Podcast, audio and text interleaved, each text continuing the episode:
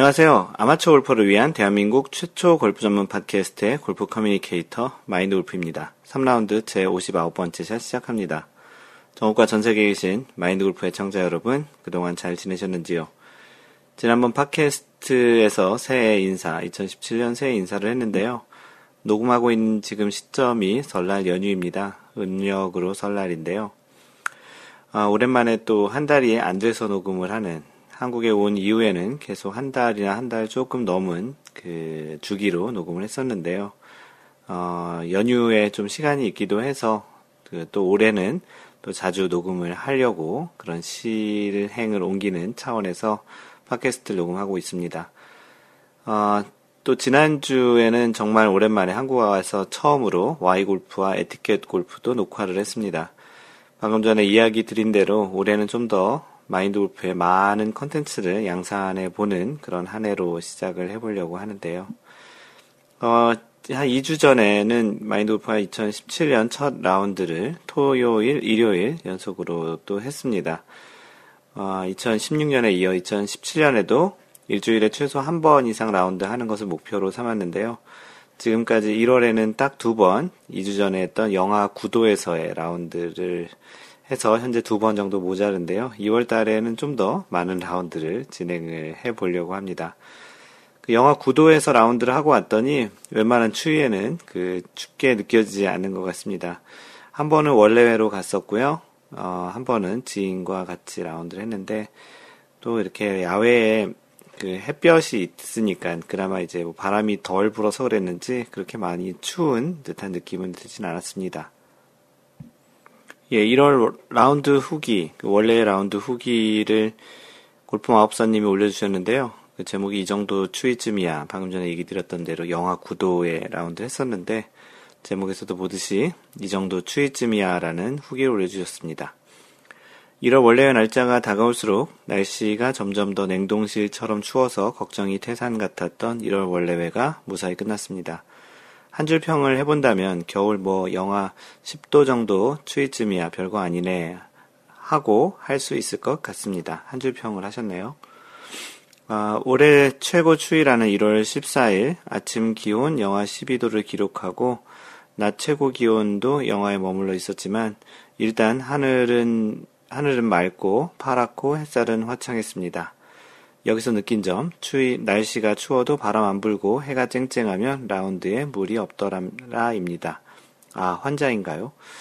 처음엔 총 9분이 신청하셔서 잠시 세 팀을 운영할까 했으나 매서운 추위에 한 발 물러서신 딴따라 시대님이 원래 참가를 포기하시게 되어 두 팀으로 진행했습니다. 이번에 조편성은 신청을 받아서 마인드 골프님, 골프 팬더님, 처음 원래회 나오셔서 마올님과 같은 조 편성되셨습니다. 앤드리스님, 골프 마법사가 1조, 서현팜님, 헤라님, 골프 지인님, 호두 아빠님이 2조로 출발했습니다. 연습 그린에 공을 굴려봤더니, 어, 빙판처럼 잘 고르더군요. 날이 추우니 그린도 빙판. 저희 조에 속하신 골프 팬더님은 이날 처음 배웠지만 이미지가 콩푸, 콩푸 팬더와 비슷하셔서 모든 분들이 한 번에 다 알아보았습니다. 구력은 10년 정도 되셨다는데 중간에 틈틈이 쉬셔서 그 정도 구력이라 말할 수는 없다 하시지만 라운드 모습 내내 감출 수 없는 연륜이 넘쳐나셨습니다. 아마도 마골 이펙트가 가장 적은 정말 자신이 주인공인 골프를 하고 계셔서 멋지셨습니다. 골프 팬더님 정말 멋지셔요. 그리고 어, 앤드리스님은 전반 동계 골프에 약간 고전을 하셨지만 후반에 파와 버디를 연달아 잡아내면서 후반 nine hole 라베 기록 6오버 8 치셨어요.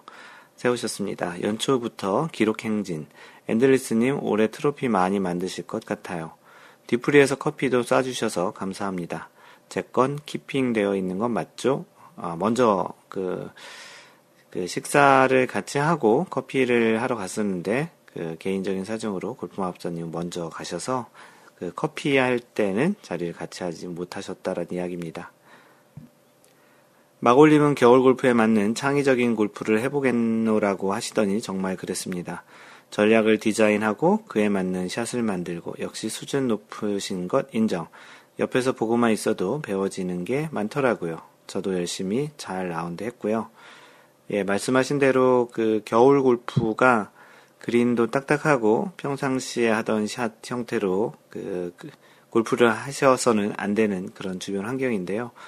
어, 좀 생각을 좀 많이 하고 공을 어디에 떨어뜨려서 어떤 형태의 골프를 할지를 생각을 잘 했더니 생각보다는 잘 마무리된 라운드였습니다. 어, 저희 뒷팀의 네 분 역시 겨울 골프임에도 불구하고 흔들림 없는 스코어를 기록들 하셨으니 역시 고수분들은 뭔가도 뭐, 달라도 뭔가 다릅니다. 어, 마인드 골프가 생각하기에 조금 다 타수들이 높을 거라고 생각을 했는데 오히려 그 좀 기대를 안 해서 또는 어, 조금은 좀 여유롭게 아, 오늘 같은 날은 골프에서 좀 더 많이 치더라도 괜찮을 거다라는 생각을 해서 그랬는지 다들 스코어들이 좋았습니다. 뒤풀이 자리에서는 지난번 오픈 클래스에 오셔서 선물을 듬뿍 주고 가신 아이쟁님 덕분에 아주 풍성한 자리가 되었고요. 모두가 지켜보는 가운데 사다리를 타서 제가 언더아머 모자 당첨되었고 호두 아빠님이 나이키 티셔츠에 당첨되셨습니다. 이 추운 겨울에 모두의 마음을 훈훈히 데워주신 아이쟁님 진심으로 감사드리고요. 제가 머리 크기를 키워서 올 여름에 아이쟁님이 주신 모자 쓰고 라운드 하겠습니다. 지난 12월에 아이쟁님이 한국에 방문하실 때 그 마인드 골프 카페에 써달라고 그 모자와 티셔츠 두 개를 주셨는데요. 어디에 사용할까 하다가 이 원래회에 참석하신 분들에게 같이 그 나눠드리는 게 좋을 것 같다라는 생각을 했고요. 어, 사다리를 탔습니다. 마인돌프 원래에서는 무언가를 잘하는 또 뭔가를 못하는 분에게 준다기보다는 공평하게 사다리를 타서 이렇게 선물을 나눠주고 있습니다. 어, 디프리에서는 겨울 골프 칠만하다는 자신감을 얻었다라는 말씀이 많이 있었습니다. 그래서 다음 달 원래에도 쭉 이어가는 걸로 했고요. 다음 달 원래에는 날짜가 2월 19일 일요일로 확정되었고 롯데 스카일 부여에 좋은 딜이 나와서 예약이 된다면 이곳으로 해보려고 합니다. 어, 이 후기 끝난 다음에 그 2월 달 원래회 그 공지를 할 텐데 롯데 스카일 부여에서 진행하는 것으로 했습니다. 망설입니까? 걱정 마시고 다음 달 원래회 오세요라고 글을 마무리해 주셨습니다. 네, 말씀드린 대로 2월 원래 공지이고요. 그 날짜는 2월 19일 일요일 8시 18분, 8시 25분 두 팀으로 해 놓았고요. 장소는 롯데 스카이힐 부여 어, 계백 장군 코스 어, 코스 이름이 좀 그렇네요. 어, 가격은 12.5만원, 팀당 50만원으로 해서 12.5만원, 카트비 포함이니까 KDP까지 합치면 15.5만원 정도가 되겠네요. 현재 신청자 명단은 마인드 골프, 호두 아빠, 골프진이, 골프 팬더, 헤라, 흐름님, 흐름님은 처음 오시는 분 같네요. 그리고 서연팜님. 총 7분이시고요. 한 분더 그 참가 신청을 받을 수 있을 것 같습니다. 참가 신청하실 분은 카페에 오셔서 댓글로 남겨주시면 좋겠습니다. 어, 마인드 골프가 2월 달 에 지금 호주에 출장이 예정되어 있는데요. 호주 LPGA 프로암에 다녀오기로 되었습니다. 개인적으로 대단히 영광인 그런 출장이고요.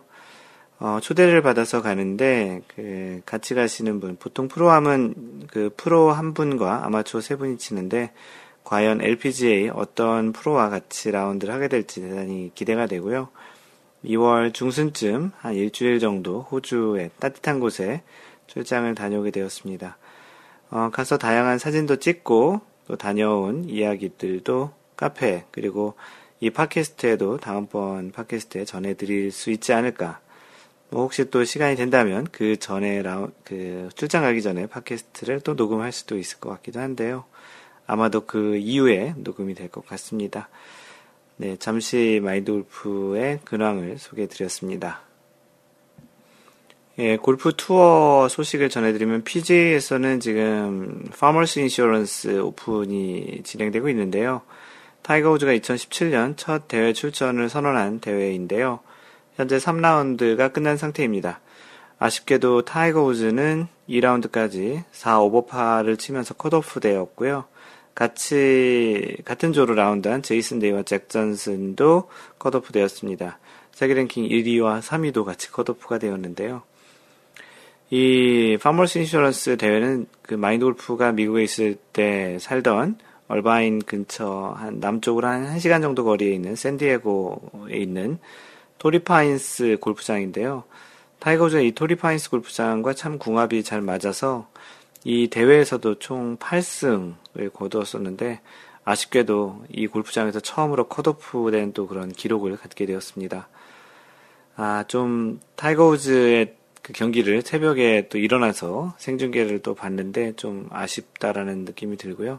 페이스북에 어떤 그, 그 페이스북 마인드 골프 fan page를 like 하신 분 중에 한 분은 아, 이제 타이거 우즈 응원하는 것도 좀 지친다고 이야기했는데 다음번 그 대회에서도 마인드 골프는 또 응원을 해보려고 합니다.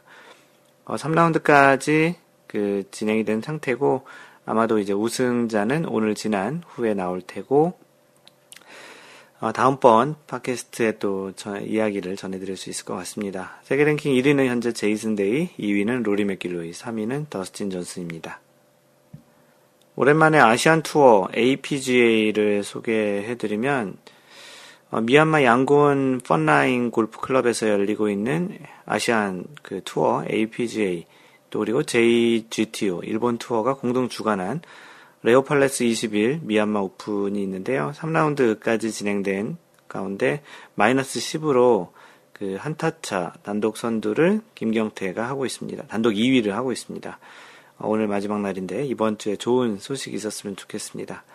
한국 선수들의 지금 선전이 계속되고 있는데 유러피언 PGA에서는 왕정훈이 커머셜 뱅크 카타르 마스터즈에서 3라운드까지 15언더파로 2위와 3대타차 단독 선두입니다. 아시안 투어와 유럽 투어에서 모두 한국 선수의 우승 소식이 좀 기다려지고요. LPGA에서는 어, 퓨어 실크 바하마스 LPGA 클래식이 열리고 있는데 디펜딩 챔피언이 김효주이고요. 어, 3라운드 현재까지 스테이시 로이스와 렉시 탐슨이 23언더파로 공동 1위고 어, 디펜딩 챔피언인 김효주는 14언더파로 공동 9위에 있습니다. 현재 9타 차인데 마지막 날에 이게 좀 뒤집어지긴 좀 쉽지 않을 것 같고요. 세계 랭킹을 잠시 알려드리면 1위는 리디아고 2위는 아리야 주타누간 3위는 전인지 현재 리디아고가 예, 세계 랭킹 1위를 유지하고 있는 게 66주 연속이고요. 어, 1위와 2위는 2.95포인트 차이고 1위는 10.0, 10.54포인트입니다. 10위권 내 한국 선수는 3위 전인지, 6위 김세영, 7위 장하나, 9위 유소연, 10위 박성현, 총 5명입니다. 네, 골프업계 소식을 전해주는 시간인데요. 그 골프 부상과 관련한 기사입니다. 제목이 골프 랭킹 1위 제이슨 데이 몸 상하면서 골프 잘 치고 싶진 않다라는 헤드라인입니다. 연합뉴스의 소식이고요. 골프 세계 랭킹 2위 로리 맥길로이는 얼마 전 우승 덜해도 편하게 살고 싶다는 취지로 말한 바 있다. 메이저 14승을 비롯해 투어에서 70승 정도 경력의 유명세를 치르면서 사는 것보다 메이저 9승을 포함해 투어 40승 정도만 하고 평소의 삶을 사는 쪽을 택하겠다는 게 맥, 어, 맥길로이의 설명이다. 메이저 14승을 비롯해 투어 70승 정도의 경력은 타이거 우즈를 말한다. 대놓고 타이거 우즈가 롤모델이 아니라고 선언한 셈이다. 세계 랭킹 1위 제이슨 데이 역시 우즈처럼 살고 싶지 않다는 속내를 드러냈다. 우즈의 투어 복귀 전 파머스 인슈런스 오픈 하루를 앞둔 26일 데이는 40살에 목발을 짚고 다니고 싶지 않다고 말했다. 40살에 목발을 짚고 다녔다는 말은 우주를 지목한 것이다. 41세가 된 우주는 무릎과 허리 수술을 여러 차례 받으면서 목발을 짚고 다니는 모습을 자주 보였다. 데이는 더 많은 우승을 하고 싶고 더 성공하고 싶은 건 사실이라면서 그렇지만 건강하게 사는 게 최우선이고 아침에 눈을 뜨면 침대에서 벌떡 일어나는 것만큼 중요한 것은 없다고 말했다.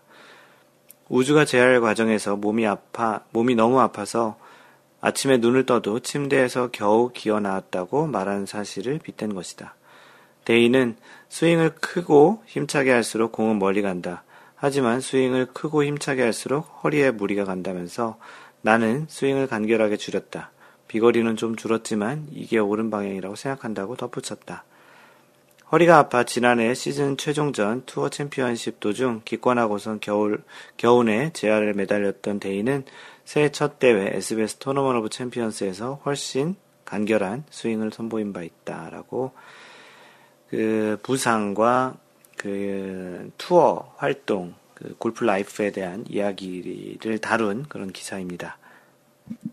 전성기 시절 타이거 우즈의 스윙을 보면 어, 이러한 스윙으로 나중에 나이 들어서도 계속 못할 것 같다라는 그런 생각이 들었었는데요.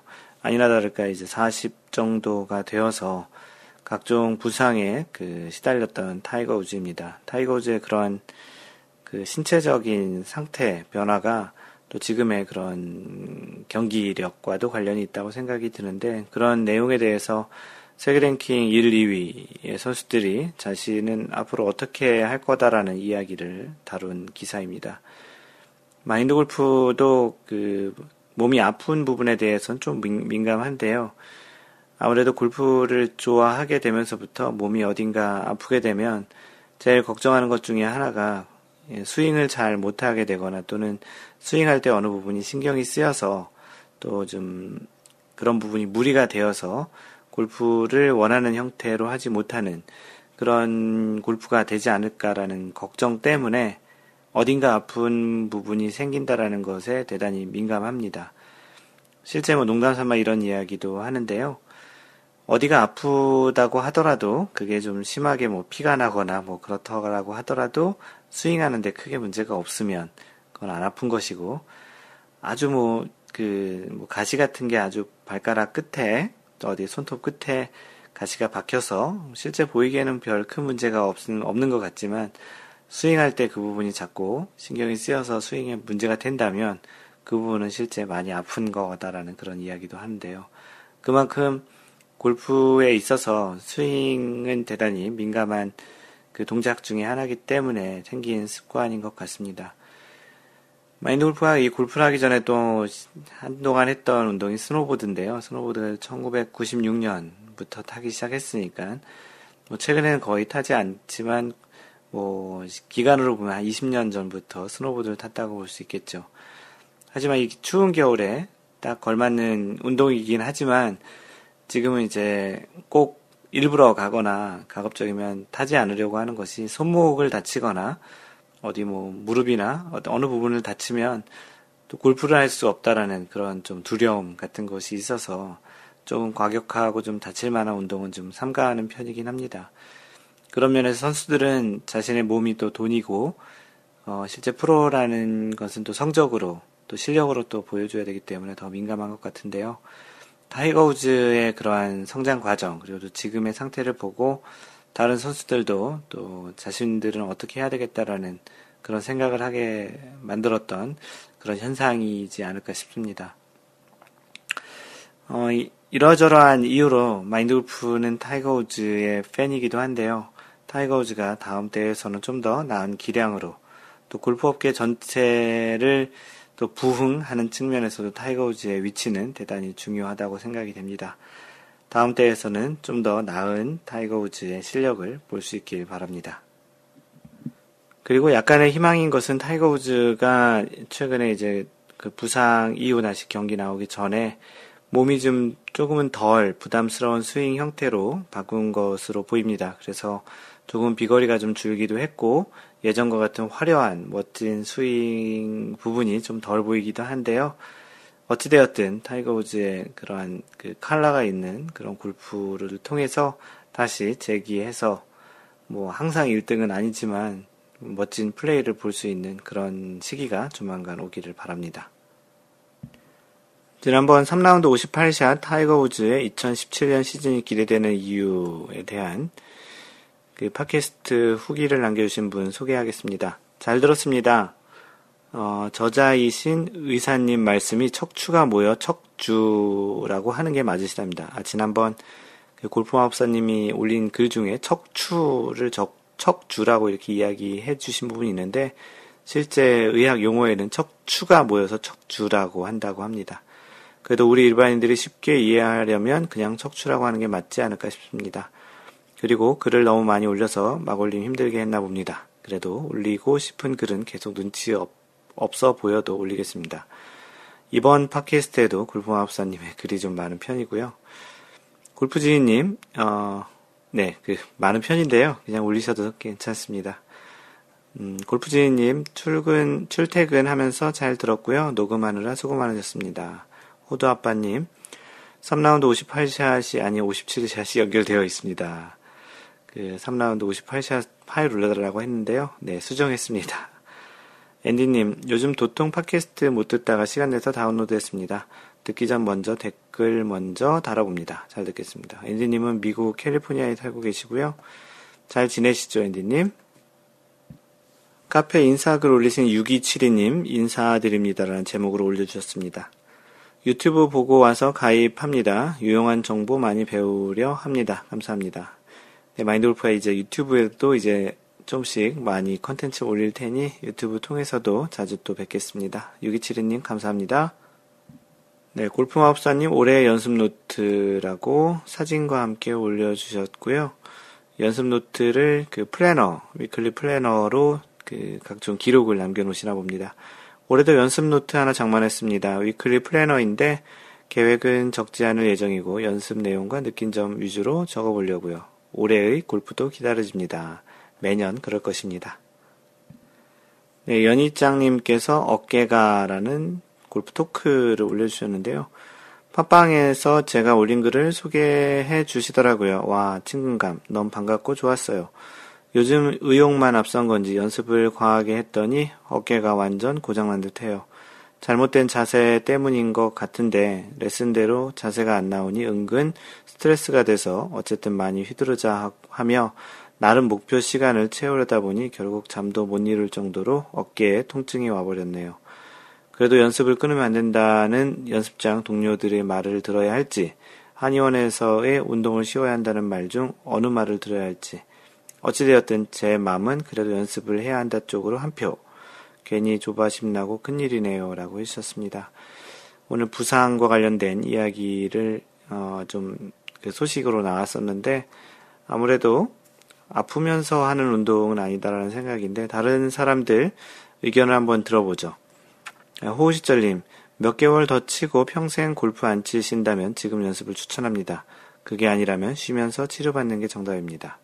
골프 마법사님, 아쉬우시겠지만 길게 치료받으시고요. 아쉬운 대로 어깨가 무리가 되지 않는 퍼팅 연습, 이미지 트레이닝 하시는 게 좋을 듯 싶습니다.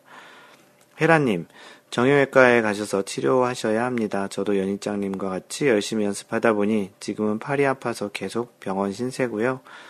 다녀올 때마다 라운드 비용만큼 병원비가 들고 있네요. 아마도 호우 시절님이 말했듯이 평생 못 칠 수도 있을 것 같아요. 얼른 병원 가세요. 병원 치료하면서 시험시험 연습하세요. 연습을 안 하니 또 제자리 걸음. 어, 마인드 골프도 이야기를 했고요. 잠을 못 이룰 정도로 아프시다니 정말 많이 아프신 것 같습니다. 마인드 골프는 엄살이 심한 건지 조금이라도 스윙에 영향이 있을 정도의 몸에 이상이 있으면 스윙을 거의 하지 않아요. 최대한 원래 상태로 돌아오기까지 자중히 합니다. 몸이 정상적인 상태에서도 골프가 잘 안 되는 경우가 좀 많은데요. 몸에 이상이 있으면 더더욱 잘 안 될 가능성이 높겠지요.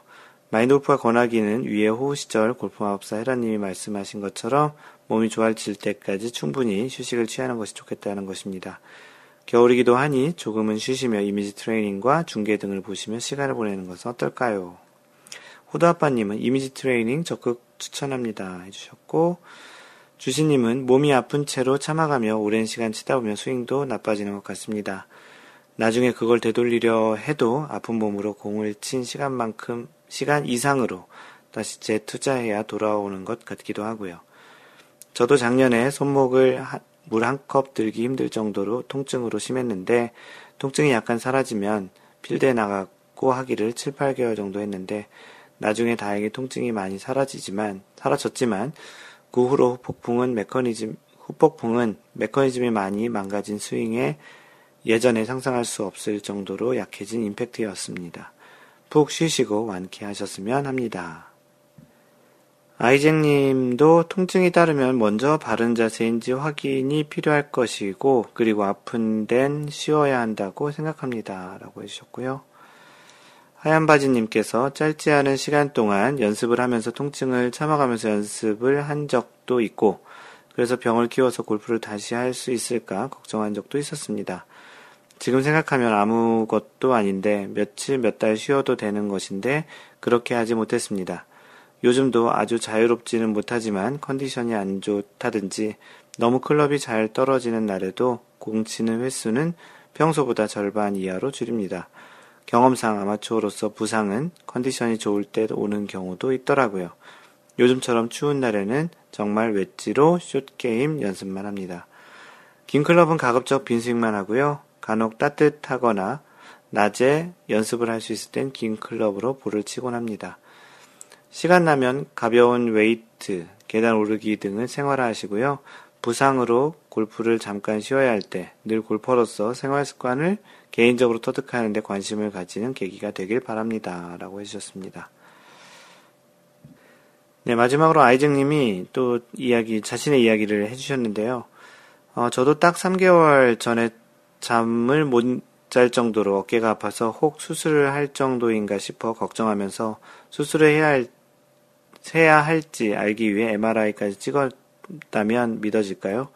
결국, 결론적으로 저는 뭐 염증이나 근육 파열 그런 것까지 생각했는데 결국은 뼈가 제 위치에 있지 못했고 그 좁아진 뼈 사이를 인대가 움직이다 보니 인대가 붓고 그러면서 통증이 심해졌던 것이었네요. 결국 두세 달 골프를 쉬면서 카이로프라틱 꾸준히 받다 보니 제가 이렇게 그런 통증이 있었는지까지 잊어먹고 있었습니다. 회복 후엔 스윙이 더 좋아진 것 같고요. 두세 달 쉰 것이 절대 마이너스 아니었다는 것을 전해드리고 싶습니다. 뭐 한 분도 빠짐없이 거의 대부분 다 쉬시는 게 좋겠다라는 이야기죠. 연희장님 잘 쉬시고 계십니까? 네, 지난번에 그 1월에 그 네 번째 open class, 그 여러분들과 같이 이야기하는 공개 강좌, 벌써 네 번째가 되었는데요. open class를 진행했고, 그 날은 공교롭게도 마인드 골프의 생일이었던 1월 18일 날 했습니다. 그 생일 축하 또 음식도 준비해 오시고, 선물도 또 준비해 주셔서, 어, 즐거운 open class였고, 그 open class 후기를 골프 마법사님이 올려주셨습니다. 간단히 소개하겠습니다. 네, 1월 18일에 마인드 골프 open class 네 번째 모임을 했습니다. 이날은 마침 마인드 골프님 생일이기도 해서 더욱 자리가 풍성했던 것 같습니다. 뭐 정확히 얘기하자면 마인드 골프가 1월 18일 이날 좀 오래 전에 약속을 업체와 비즈니스 파트너와 이제 약속을 저녁 약속을 했었는데요. 좀 시간이 다가올수록 open class 언제 할까 하다 1월 18일이 그 마인드골프가 생일이 선약이 있어서 다른 날로 하려다 보니 1월 18일이 마인드골프 생일이었다는 것을 급히 알게 돼서 약속 시간을 좀, 좀 조정을 해가지고 1월 18일 날 하기로 했던 것이었습니다. 어, 헤라님께서 open class 모임에 이쁜 생일 케이크와 김밥, 과일, 소다수, 술을 못하시는 마골님을 위한 배려 등을 준비해 주셨고, 마인드 골프님은 선물로 받으신 컵케이크 박스를 가져오셨습니다. 그리고 제가 제가라는 분은 마, 어, 골프마법사님이죠. 제가 과자와 약간의 과일을 준비했었고요.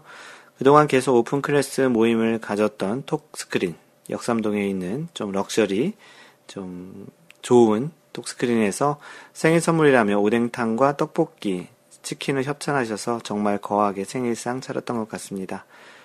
아침에 미역국 대신, 아, 그리고 그 생일 선물, 그 선물 종합 세트도 골프지니님께서 주셔서 생활용품인데요. 아주 요긴하게 쓸 것 같습니다. 고맙습니다. 골프지니님. 아침에 미역국 대신 그 플레이크 드셨다는 마인드 골프님. 네. 그 콤프레이크 같은 그 시리얼을 먹었었죠. 그래도 저녁상은 제법 생일다웠죠. 생일 촛불 켠, 켰는데 그 촛불을 막 올림은 남들처럼 후 하고 끄지 않고 스윙샷 모션으로 그 빈스윙 같이 두 손을 모아서 스윙하는 걸로 주먹으로 해서 그 촛불을 껐었거든요. 순간적으로 그렇게 한번 꺼볼까. 왜냐하면 그 초들을 많이 켜지 않고 딱 하나만 켰었거든요. 그래서 그렇게 끌 수 있을 것 같다고 해서 해봤는데 딱 꺼지더라고요. 역시 골프 올링 맞으시더군요. 어, 사진에는 헤라님과 마인드 골프님이 준비하신 음식들만 있지만 나중에 더 추가된 음, 음식들로 테이블에 음식 올릴 자리가 없었습니다. 어, 그 미니 또 컵케이크를 또 준비해 주신 분께서 그 구샷이라고 또 거기 또 써주셨고 MG라는 또 글자도 써주셨던 그런 컵케이크 있었는데요. 올해 굿샷을 위해서 그 골프맙사님이 먼저 얼른 굿샷 컵케이크를 먹었다고 합니다. 한국에 혼자 나와 계신 마인드 골프님을 위하여 매년 1월 18일은 카페 모임 하는 날로 정해도 좋을 것 같습니다. 네, 그래도 좋을 것 같네요. 풍성한 생일 오프닝과 함께 이어진 open class 네 번째 자리에서는 호두 아빠님께서 미리 제안하셨던 자신감이라는 주제와 현장에서 제안된 클럽에 따른 올바른 공의 위치라는 두 가지 주제를 가지고 열띤 토론을 벌였습니다. 자세한 내용은 마인드 골프님께서 올리실 파일을 통해서 들어보시고요. 네, 파일은 팟캐스트와 카페 또 블로그에도 같이 다 올렸습니다. 늦은 시간까지 너무 열띤 토론들이 이어져서 약 2시간 반 정도 녹음을 했고요. 저는 끝까지 자리를 함께하지 못하고 먼저 일어났지만 골프에 대한 회원님들의 열정이 너무 뜨겁고 좋았던 오픈 클래스였습니다. 어, 함께 하셨던 신의 손 미스테, 미시타 손님, 어, 서연팜님, 골프지니님, 호두아빠님 또 뵈서 반가웠고요. 만난 음식 한 보따리 준비하신 헤라님 덕분에 저녁 너무 잘 먹었습니다. 그리고 마지막으로 하루 지났지만 마인드 골프님 생일 다시 한번 축하드립니다. 네, 마인드 골프는 1월 18일이 생일이고요. 겨울아이입니다. 네, 다음은 골프마법사님의 그립 교체 성공 후기라는 글인데요. 그 최근에 이제 골프 그립을 직접 갈려고 각종 도구를 사셨다는 그런 글을 올렸는데 그 이후에 골프 그립을 갈고 성공했다라는 글을 올려주셨습니다. 며칠 전 그립 교체해 볼 거라고 글을 올렸었는데요. 드디어 아이언 세트 그립 갈기에 성공했습니다. 여기저기서 조언도 많이 듣고 동영상 강의도 보고 그리고 직접 그립을 갈아본 분의 지도 편달하에 무사히 그립을 잘 갈았습니다. 마골님이 블로그에 쓰신 것처럼 어렵지 않고요. 재밌네요. 앞으로 그립 갈기 알바 할까 싶습니다. 그립 교환 후기 적어보면 이 사진하고 같이 봐야 되는데 읽어드리겠습니다. 1번 미니 바이스. 바이스라는 것은 그 그립 샤프트를 고정하기 위한 그런 겁니다. 음, 클램프라고도 얘기도 하고요. 어, 좀 힘은 약하지만 그립 갈기 위한 지지 역할에는 큰 문제 없다. 괄호 열고 그립 갈 때 있어야 편하고 미니바이스 정도로도 성능은 만족할 만했습니다. 라고 해주셨고요. 두 번째, 그립 후크 칼, 후크 블레이드라고 하는데, 그, 후크 형상의 그 골, 갈고리처럼 그렇게 생긴 그 후크 블레이드인데요. 두 개의 후크 칼을 샀는데, 그 은색, 의 후크칼이 좀더 비싼 만큼 그립감과 무게감이 좋습니다. 사진에 있으니까 보여드릴 수도 없고. 어, 그러나 사용에는 둘 다 큰 차이가 없었습니다. 처음에 후크 날을 그 샤프트 쪽에 대고 그립을 후크 날에 걸어서 한 번에 쭉 찢기가 좀 어색했지만 몇 번 해보니 힘 조절도 어렵지 않고 연약한 사람도 무리 없이 그립을 잘 제거할 수 있었습니다. 다만 후크날이 날카롭고 위험하기 때문에 후크날의 진행 방향이 내 몸쪽이 아닌 몸 바깥쪽 방향으로 향하도록 칼을 잡고 그립을 제거해야 해서 처음에 이 자세가 좀 불편했는데 이 역시도 몇 번 해보니 익숙해지더라고요. 네, 맞고요. 실제 후크 블레이드가 굉장히 좀 위험한 칼이고 순간적으로 힘을 많이 주다가 딱 이게 풀려버리면 그것이 이제 굉장히 빠른 힘으로 속도를 가지고 몸에 만약에 닿게 되면 굉장히 큰 상처를 입게 됩니다. 실제 마인드 골프가 미국에 있을 때 그 칼 조작을 잘못해서 자신의 손등을 크게 베인 또 그 사람이 있었는데요. 그런 차원에서도 그 날의 움직이는 방향은 몸의 안쪽, 어디 배라든지 팔이라든지 이런 손 쪽이 아닌 몸의 바깥쪽으로 향하도록 그렇게 그립을 잡아야 됩니다. 골프 스윙에서도 그립이 중요한데 이 칼을 잡는 후크 블레이드를 잡는 그립 방향도 대단히 중요합니다.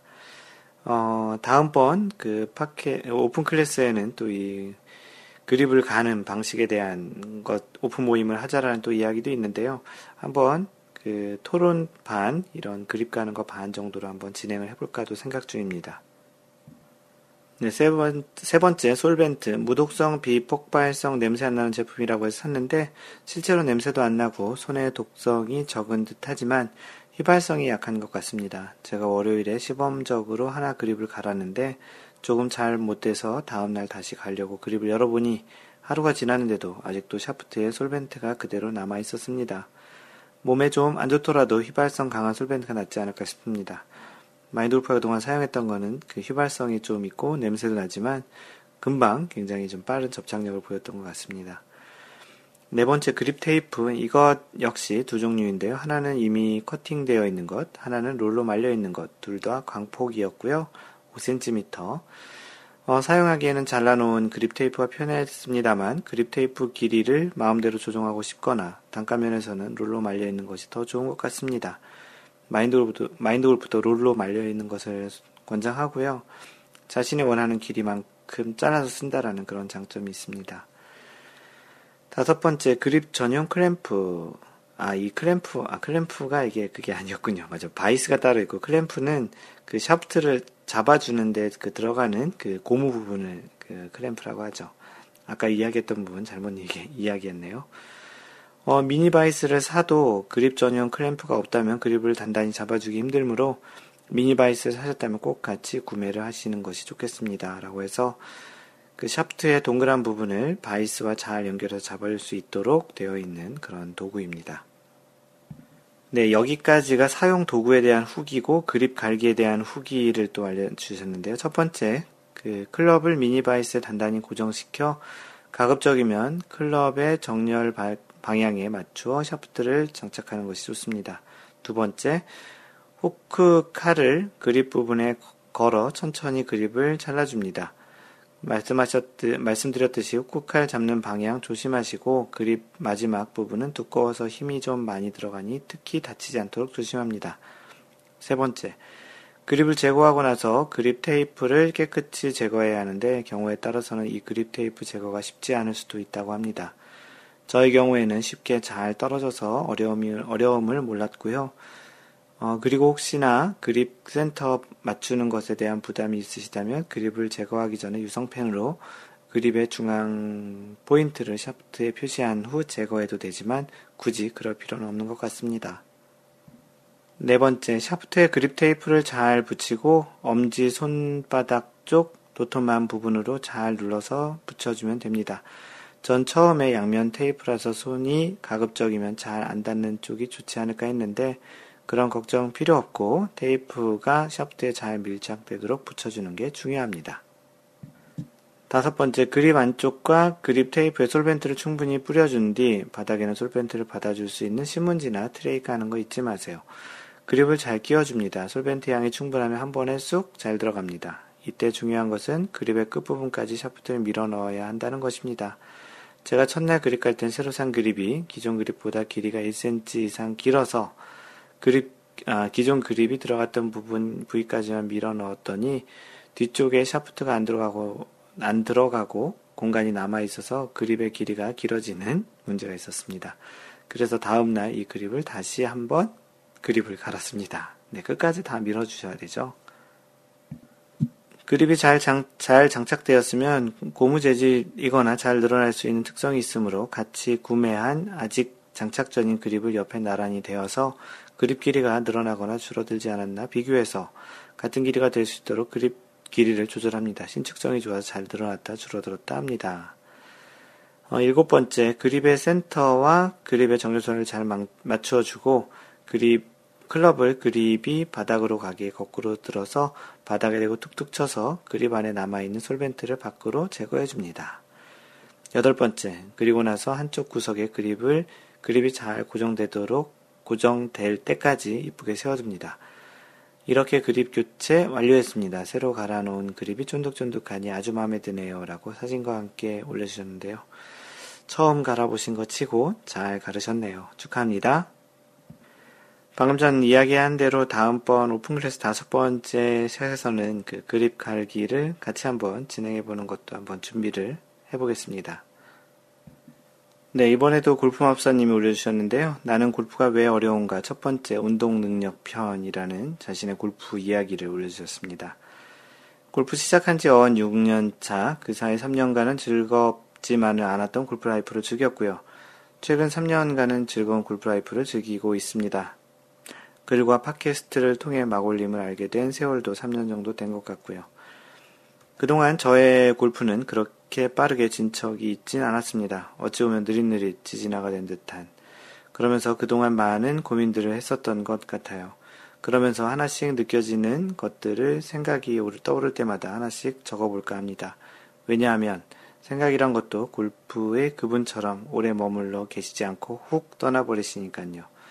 다시 생각해내려고 하면 가물가물하고 답답하니까 생각 떠오를 때 적어두는 것도 나쁘진 않을 듯 해서요. 저에게는 골프가 상당히 어려운 분야 중의 하나인데요. 그래서 당연히 아직까지도 골프에 있어서만큼은 자신감이 많이 없어요. 그 이유 중에 하나가 저의 운동 능력과 관련한 이야기를 해볼까 합니다. 저에게 있어서 골프는 공을 가지고 제대로 시작해본 최초의 스포츠입니다.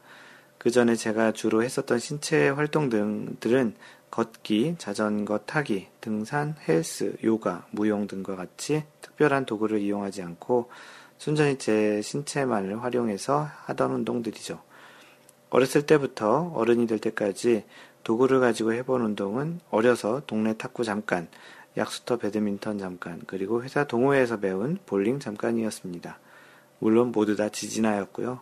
그러니 뒤늦게 배운 골프가 쉬울 턱이 없겠죠. 몸을 움직이는 걸 싫어하는 성격은 아닌지라 몸에 근육이 연약하지도 않았고 운동 반사 신경도 제법 좋은 편이긴 한데 골프는 쉽게 익혀지지 않아서 처음 골프를 시작하던 시절 많은 좌절을 겪고 그래서 즐겁지 못한 골프 life를 보냈었던 것 같습니다. 그러다가 요즘 조금씩 깨달아가는 게 있습니다.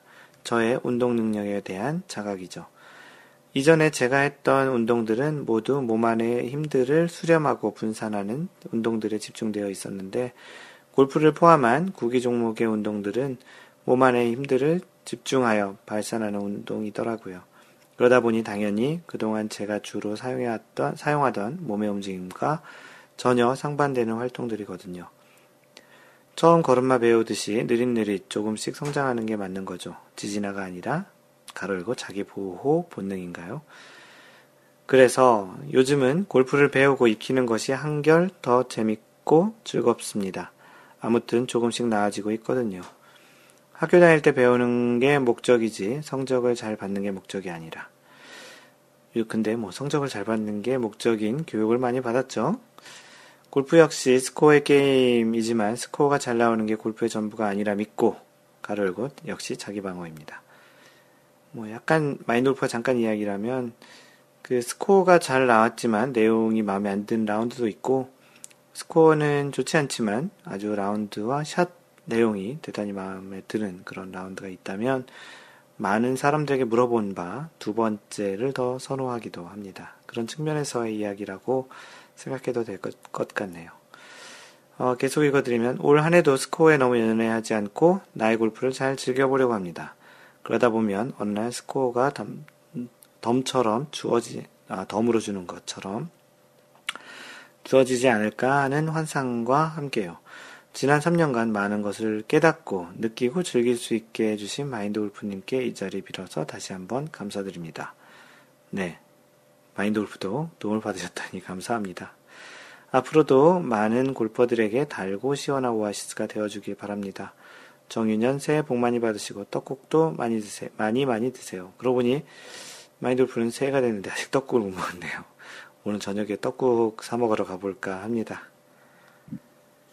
그 평생 하는 골프 너무 나태하게는 아니지만 그래도 조금 조금씩 변해가는 그런 늘어가는 즐거움도 크리라 생각을 합니다.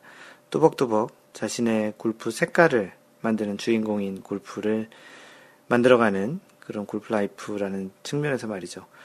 그 주식에서도 보면 거시적으로 보면 아주 성장하는 것 같지만 미시적으로 보면 막 오르막 내리 막 상한가 하한가로 왔다 갔다 하는 그런 많은 변화가 있잖아요. 자신만의 또 뭐 골프 마법사님의 색깔 있는 골퍼가 되면은 좋겠다라는 생각을 해봅니다. 네, 아까 원래 가입 인사 쪽에서 소개를 해드렸어야 되는데 어, 까먹고 있었네요. 미국에 사는 동희님이라고 어, 인사로 해주셨는데요. 어, 앞으로 이 동희님이 글을 자주 올리실 것이 예상이 됩니다. 지금 최근에도 몇 개 올렸고, 오늘도 그 글을 소개할 것 같은데요. 그, 소개 글을 간단히 읽어드리면, 제가 골프를 2000년부터 했으니까 구력 계산하기 참 좋네요. 근데 핸디캡은 계산하기 너무 어려워서 잘 모르겠습니다. 라베가 78에서 지난달엔 102개도 쳤습니다. 미국에 살지만 전형적인 주말 골퍼라 연습할 시간도 없고 스코어도 들쭉날쭉합니다. 미국에 있다고 다 싱글러는 아니라는 말, 말씀 입죠. 실력이 별론 건 좋은 스코어보다는 아, 시, 아 실력이 별론 건 좋은 스코어보다는 즐거운 즐거운 시간을 보내는 골프를 하고 싶기 때문일까요? 공간 골프 이야기 카페는 뭐 좀 궁금한 게 있어서 네이버 서치하다가 얼떨결에 들어왔는데 하루 지나 이제 인사말 올립니다. 여기에서 재미있는 골프 이야기로 공감하는 좋은 친구들 많이 사귈 수 있기를 희망합니다. 네, 그런 이야기가 많이 넘치고 또 그런 이야기들을 많이 할 수 있는 사람들이 모여 있는 것이 마인드 골프의 공간 골프 이야기 카페입니다. 반갑습니다, 동희님. 네, 곧바로 동희님이 올려주신 글을 소개하겠는데요. 제목이 자그마한 슬럼프 극복기라는 이야기입니다. 그 자신의 클럽 과 같이 글을 올려주셨는데요. 골프 좋아하는 사람 치고 갈비뼈 성하고 엘보 말짱한 사람 없을 테죠. 여기 손들었습니다. 마인드 골프. 아직 갈비뼈 나간 적 없고요. 엘보 다쳐본 적 없습니다. 간혹 그런 사람이 있어요. 어, 이, 이 사람 역시 엘보우로 몇 년을 고생하고 있는데요. 그래도 라운드 나갈 정도는 되니 다행이라 생각하고 있습니다. 엘보우는 어차피 완치는 안 된다고 그냥 마음 비우고 이걸 그냥 떠안고 살아야 할 것 같습니다. 다만 성내지 않도록 내가 조심하면서요. 공을 안 쳐도 아플 때가 있고 36홀 돌아도 끄떡없을 때도 있거든요. 어찌, 어쨌거나 시간이 지나면서 아주 조금이나마 좋아지는 것 같고요. 어, 인생 살면서 특별히 불편한 건 없습니다. 단지 쇼핑할 때 한 손으로 들었던 물건을 이젠 두 손으로 들어야 한다는 것 외에는. 하지만 골프는 작년 가을쯤부터 급하게 내리막을, 아니 오르막인가? 아무튼 핸디를 많이 끌어올렸습니다. 제가 뭐 그리 썩 잘 치는 건 아니지만요. 그래도 여간에선 80대를 벗어나지 않았는데 급기야 최근에는 90도리 친구가 저한테 저한테서는 미안해서 핸디 못 받겠다는 말까지 나오네요. 이게 다 엘보우로 인한 아이언과 어프로치 문제 때문입니다. 최근에 그런데 최근 이 문제를 해결하게 되어 아주 기쁜 마음으로 여러분과 공유하고자 이 글을 써봅니다. 제가 아이언샷과 어프로치가 망가지게 된 이유에는 두 가지 실수가 있었습니다. 즉, elbow 때문에 아이언을 쓸어치는 게 좋겠다고 마음먹은 게 첫 번째 실수. 아이언과 웨지를 가벼운 graphite로 바꾼 게 두 번째 실수였습니다. 몇 주 전 골프를 나갔을 때 예전에 썼던 어, 사진에 보이는 스틸 아이언을 오랜만에 잡았는데요. 역시 구관이 명관인지 공이 훨씬 잘 맞고 팔도 안 아프더란 거죠. 지난번 캘리포니아 처가댁에 놀러 갔다가 그곳에 내가 쓰던 graphite 채를 그냥 두고 왔는데요. 그래서 라운드 나갈 때 어쩔 수 없이 집에 있는 스틸 채를 잡았는데 아니 이게 웬일 너무 잘 맞는 겁니다. 역시 제 스윙 밸런스는 10년 넘게 써온 스틸의 무게감에 익숙한가 봅니다. 참고로 스틸 샤프트는 Project X 5.5 115g 그리고 graphite는 14 65g입니다. 그리고 작년에 산 graphite 채를 쓸 당시를 떠올리면 안 그래도 가벼운 채라서 그랬는지 자꾸 타핑을 때리는데도 저는 계속 쓰러쳤었죠. 쓰러쳐야지 하고 고칠 생각을 안 하고 있었습니다. 채도 스윙도 전부 다 문제가 있었는데 엘보우 때문에 어쩔 수 없다 하면서 스스로 눈을 감고 있었던 거죠. 게다가 어프로치 웨지, 어프로치 웨지도 어, 무거워서 안 된다고 가벼운 그라파이트로 바꿨으니 칩샷도 완전 어이없는 지경까지 이르렀고요.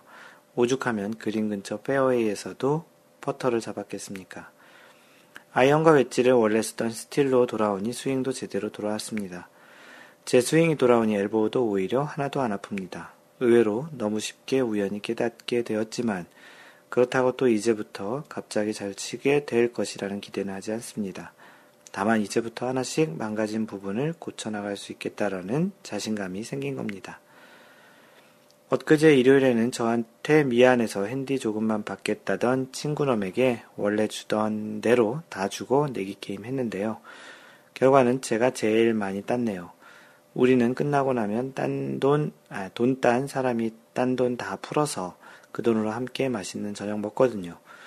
이번엔 정말 오랜만에 모처럼 제가 돈 좀 풀었습니다. 라고 해서 그 동희님께서 자그마한 슬럼프 극복기라는 자신의 이야기를 공유해 주셨습니다. 그 부상 있는 분들 참 많죠. 진짜 골프 하시고 조금이라도 안 아프신 분이 거의 없다고 하는데요. 혹시 이런 좀 비슷한 경우에 엘보우나 어디 다치신 분이 있다면 이 동희님이 올려주신 이 이야기를 한번 참고로 한번 시도를 해보는 것도 좋겠습니다. 네, 책 읽기 좋아하시는 골프 마법사님이 독후감 또 하나 올려주셨습니다. 마인드 골프는 책 읽기를 정말 싫어하는데요. 이렇게 책을 빠르게 많이 읽으시는 분들을 보면 사실 뭐 부럽지는 않고요. 그냥 뭐 요즘은 또 마인드 골프도 또 책을 준비하고 있어서 또 책에 대해서 좀 남다른 생각이 있는데 어찌됐든 골프 마법사님의 독후감 오비의 비밀이라는 책을 읽은 이야기를 소개하겠습니다.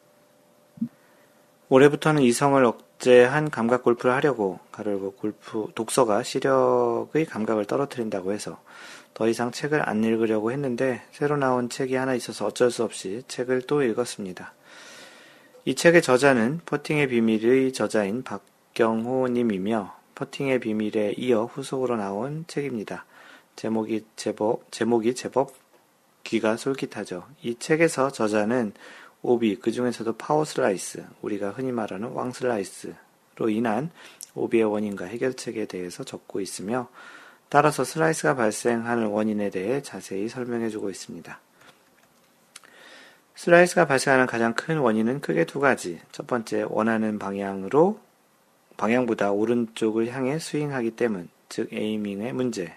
두 번째, 공에 우회전이 걸려서 뭐 오른손잡이 경우를 얘기하는 거겠죠. 날아가는 공이 오른쪽으로 휘어지기 때문 스윙의 문제라고 하고 있습니다.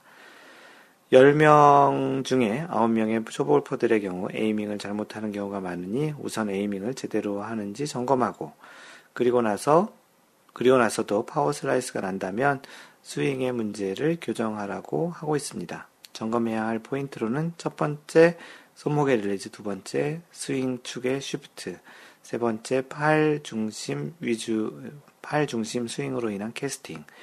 네 번째, 빠른 엉덩이 회전에 비해 늦은 손의 회전 등을 점검 포인트로 제시하고 있습니다. 그리고 거리를 내기 위해 엉덩이를 빠르게 돌리는 문제에 대해서 엉덩이를 빨리 돌리는 만큼 엉덩이를 돌린다기보다는 그 골반 힙 힙턴 그쵸 어차피 엉덩이 턴이나 힙턴이 똑같은 말이에요. 그 골반을 회전을 빨리 하는 걸 이야기하는 거죠. 엉덩이를 빨리 돌리는 만큼 그만큼의 속도로 팔과 클럽도 따라올 수 있어야 하므로 거리를 내기 위해서는 빠른 스윙을 견딜 수 있는 몸을 만드는 것이 선행되어야 한다고 하고 있습니다. 그리고 골퍼가 가지고 있는 스윙은 모두 네 가지 스윙이 있다고 하는데 1번 연습 스윙, 2번 연습장 스윙, 3번 필드에서의 스윙, 4번 중요한 순간의 스윙, 어, 이 네 가지 스윙이 확연히 차이 날수록 초보에 가깝고 고수가 될수록 네 가지 스윙이 거의 비슷하게 된다고 하네요. 자신이 가진 가장 완벽한 스윙이 연습 스윙인데 나머지 세 가지 스윙이 연습 스윙과 같아지면 고수가 된다는 거죠. 얼마 전 골프 지니님이 연습 스윙처럼 샷을 하면 금방 열타가 줄 수 있을 거란 이야기를 해주신 적이 있는데 정말 그 말이 딱 맞는 것 같습니다. 필드의 샷이 연습 스윙과 같아지는 순간 고수가 된다는 이야기이기도 하니까요. 그러니 연습 스윙과 같은 샷이 금방 만들어지진 않겠지만 연습 스윙과 같은 샷이 만들어질 때까지 올해도 즐거운 골프 life를 즐겨야겠습니다. 다 같이 Just Play Mind Golf 이렇게 되어 있습니다. 네, 독후감 잘 읽었습니다. 잘 들었습니다. 어, 책 제목이 참 자극적이기도 한데요. 마인드 골프가 나중에 낼 책 제목은 골프가 제일 쉬웠어요 라고 할까도 생각 중인데 이 또한 아주 자극적이죠. 골프에서는 그 비밀과 비기는 따로 없다고 생각을 합니다. 어떠한 비밀, 비기 이런 제목을 쓰는 것이 좀 그래서 자극적이라고 생각이 드는데요. 스윙의 원리와 자신의 스윙을 생각해 보면 자신만의 골프에서도 해결점을 찾을 수 있을 것 같다고 생각을 합니다. 주변 사람이나 멘토 또는 자신의 스윙을 찍은 동영상 이런 것들도 도움을 줄 수 있다고 생각이 들기도 하고요. 네, 다음은 동인님이 올려주신 세 가지 즐거움이라는 그 글인데요. 그 골마사님, 골프마법사 얘기하시는 것 같은데 골마사님 댓글에 잠깐 언급했지만 제가 골프를 즐기는 세 가지 방법을 말씀드려 볼까 합니다. 첫째는 뭐니 뭐니 해도 골프장에서 라운드를 하는 것입니다. 골프장에서 일상의 스트레스를 잠시 잊고 푸른 잔디 위 따뜻한 햇볕 아래 시원한 바람도 쐬면서 좋은 길을 많이 받을 수 있다는 것. 후연지기가 따로 없겠지요. 골프가 잘 맞으면 금상첨화지만 좀 안 돼도 어떻습니까? 좋은 곳에서 좋은 동반자와 함께하는 것만으로 충분히 즐겁습니다. 두 번째, 공부하는 재미입니다. 골프 스윙은 몸으로 하는 운동이지만 스윙을 잘 하려면 우선 머리를 써야 합니다. 스윙의 메커니즘과 원리를 이해하고 나면 왜 슬라이스가 나는지, 왜 거리가 남보다 짧은지, 왜 내 공은 본대로 안 날아가는지 등등 그 이유를 알 수 있게 됩니다. 원인을 알고 교정에 성공하면 그 뿌듯함은 이루 말할 수 없죠. 프로로부터 레슨을 받는 것도 공부, 혼자 하는 독학 공부, 골프도 공부인데, 비단 골프 스윙뿐만 아니라 골프 클럽의 구조, 골프 코스 매니지먼트라든가 골프를, 골프 매너 등을 공부하면 더욱 재미있는 골프를 할 수 있게 됩니다. 마인드 골프가 이러한 활동을 하는 것도 두 번째 이유와 비슷하겠죠? 마지막으로는 골프용품 쇼핑의 즐거움을 빼놓을 수 없습니다. 골프를 하려면 골프 장비부터 골프, 골프웨어, 신발, 악세사리까지 사야 할 것이 많은데 워낙 종류가 다양해서 고르기가 상당히 어렵지요. 하지만 그렇기 때문에 그 중에서 내게 잘 맞는 것을 잘 골랐을 때의 즐거움이 더욱 큰 게 아닐까 싶습니다. 골프채를 어른들 장난감이라고 하지만 애들이 장난감 가게를 좋아하듯이 지나는 길에 골프샵이 눈에 띄면 무심코 들어가는 이유이기도 하겠죠. 여러분은 골프를 하면, 하시면서 무, 무엇이 즐거운가요? 골프 마법사님은 연습을 하는 것도 즐겁다고 하셨고요. 골프 지니님은 헤드업 하지 않고 아이언을 꾹 눌러서 디봇이 생기면서 공이 쉑 소리 나면서 날아가는 그리고 또 피니시 때 그대로 유지하고 공이 그렇게 떨어지는 모습 보는 게 대단히 즐겁다고 하셨고, 어, 아이쟁님은 마인드 골프 카페 들어와서 이런 이야기 할 때가 제일 즐겁다고 합니다. 미스타 손님도 그늘집에서 마시는 맥사, 함께 식사를 하면서 복귀하는 그런 즐거움이 있다고 하셨고요. 어, 또, 부하직전님께서는 뭐, 골프 그 자체가 좋은 것 같다고 하셨습니다. 마인드 골프는 골프를 좋아하고 사랑하시는 분들이 모두 공감할 수 있는 그런 항목들 같다고 생각을 하고요. 마인드 골프도 대단히 공감합니다. 그, 마인드 골프가 하는 일도 골프와 관련한 것이라서 아침에 눈을 떠서 잘 때까지 골프 생각만 하긴 하는데요. 물론 즐겁고 아주 행복한 그런 일상이라고 생각합니다. 네, 이번에도 동인님께서 올려주셨는데요. 앞으로 자주 올릴 것 같은 그런 느낌이 들죠? 어, 떠한 케이스에 대해서 그 상황에 대해서 올려주셨는데요. 어, 내기 골프 이런 경우 어떻게 해요? 라는 질문입니다. 한국의 내기 사랑은 골프에서도 그 빛을 발하고 있는데요. 골프를 치면서 내기를 하는 것인지, 내기를 위해서 골프를 하는 것인지 가끔 헷갈릴 때가 있습니다. 이 말이 더 헷갈릴 수도 있겠네요. 우리가 다 함께 놀자고 하는 골프에서 내기로 인해 핏대 세울 일은 없어야겠죠. 내기 골프를 하다 보면 실력 차가 좀 많이 나는 친구와 함께 하는 경우가 있는데요. 이때는 고수나 하수나 신경이 쓰이는 일이 공공연하게 벌어지기는 마찬가지입니다. 무슨 소리냐? 엄연히 골프 규정이 있으니까 그것만 준수하면 된다고 하겠지만 이게 무슨 대회도 아니고 너무 빡빡하게 하다 보면 서로 간에 빈정 상할 수도 있겠다 싶은 거죠. 다음에 픽션, 을 생각해보자. 픽션은 지어낸 이야기죠. 고교 동기들 썸으로 나온 라운드. 핸디캡 18의 짧은, 짧고 넓은 파포홀. 여기서 4명 모두의 티샷이 페어웨이에 안착.